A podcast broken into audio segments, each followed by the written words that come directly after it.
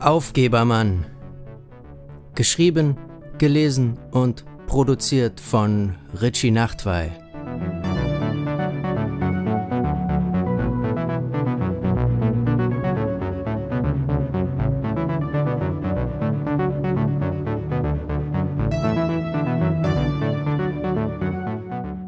Richie fährt auf seinem blassgrünen Mifa-Rad durch den Tegeler Forst.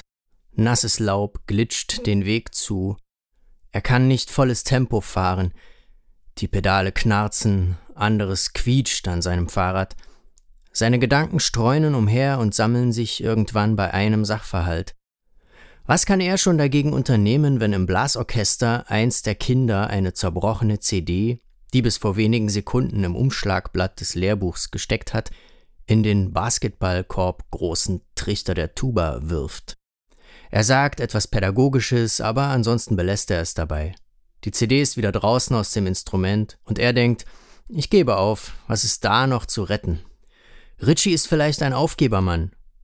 In seinen Augen ist er womöglich sogar der Aufgebermann. Ihm ist klar, dass auch andere Leute mit dieser Einstellung durchs Leben gehen müssen, so populär wie sie zu sein scheint. Trotzdem sieht er sich als den einen wahren Aufgebermann. Nicht mit Stolz, der käme ihm unangebracht vor, vielmehr hat er bei sich den Verdacht, sein Überzeugtsein von dem, was er vor jeder Aufgabe jeweils in der Mache hat, sich und allen anderen lediglich vorzuspielen, weshalb das Aufgeben letztlich die einzig mögliche Konsequenz sein kann. Richie hat seit langem eine Songidee, die unausgebrütet von einer Synapse zur nächsten flippert. Er will sie nicht aufgeben.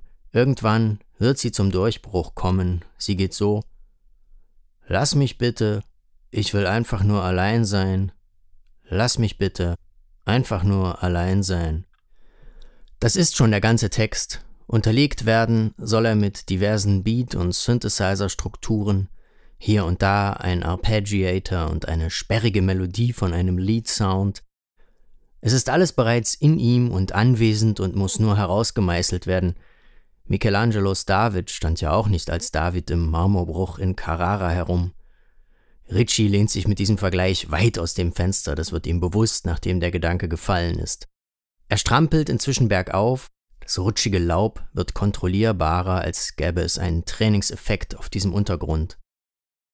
Vorhin hat einer der Teenager-Jungs, der letztes Jahr halb widerwillig dem Waldhorn zugeteilt wurde und seitdem verzweifelt versucht, den Unterschied zwischen C und F zu finden, wegen der nahenden Adventszeit Richie zu seiner Weihnachtsdeko befragt. Er hat dem Jungen geantwortet, dass ein kleiner Keramik-Osterhase, der ganzjährig in der Palme neben der Balkontür hängt, der einzige Weihnachtsschmuck in seiner Wohnung sei. Richie fand das irgendwie witzig.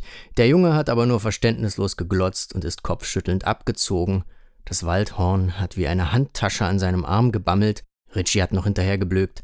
Pass auf das Horn auf, es ist nicht dein eigenes Instrument. Die Reparatur willst du bestimmt nicht bezahlen von deinem Taschengeld. Keine Reaktion. Der Tegeler Forst wird lichter. Vereinzelte Rasenflächen geben den Blick frei auf modrig dunkelbraune Gartenzäune, diese berühmten Kreuzzaunfelder. Es geht jetzt nicht mehr bergauf, die immense ostdeutsche Ebene mit ein bisschen Stadt, dann und wann. Richie kann treten und ausrollen, treten, ausrollen. Er überlegt, worin wohl das Gegenteil des Aufgebermanns liegen wird. Der Durchhaltermann dürfte das sein, oder besser noch der Durchstartermann, was sowas wie ein Loslegermann wäre. Er denkt an einen alten Senioren, dem er neulich begegnet ist. Der saß eingesunken in seinem Rollstuhl und sang Land of Hope and Glory von Edward Elgar und hatte ein breites Grinsen drauf, als säße er in der Ehrenloge bei der Last Night of the Proms. Richies Handy klingelt.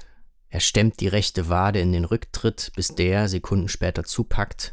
Viel zu träge eigentlich für so etwas wie Verkehrstauglichkeit. Richie kramt das plärrende Ding aus seiner Innentasche hervor.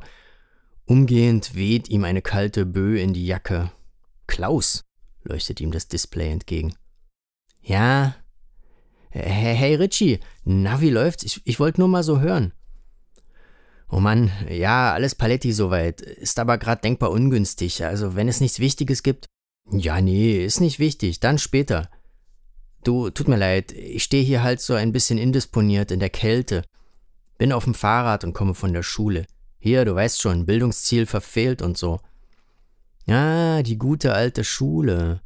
Sag mal, warum lässt du dich dort so viele Jahre schon ausbeuten? Gründe doch deine eigene Musikschule. Könntest sie ja Geigenschule Seitensprung nennen.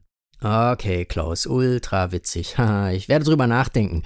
Und wenn du gestattest, lege ich jetzt auf, um mich wieder in die Kälte zu begeben. Ach nein, halt, ich bin ja schon die ganze Zeit in der Kälte. Richie sagt die letzten Wörter übertrieben laut. Von Klaus scheint jeder Subtext abzuprallen. Er kichert sich eins und spricht weiter. Gib mir eine Sekunde. Ich glaube, mir fallen nämlich noch mehr Namen ein. Wie wär's mit Klarinettenschule Klappentext? Oder, warte, ja, haha, Posaunenschule ausgezogen. Nein, warte, der ist noch besser. Klavierschule Tastensperre und Gitarrenschule griffbereit. Gleich im Doppelpack sozusagen. Vielleicht sogar in Kooperation mit der Schlagzeugschule Beckenrand. Mann, Klaus, dieses Gesabbel immer von dir. Du gehst mir echt auf den Zeiger. Ich melde mich ab. Ende. Roger und out.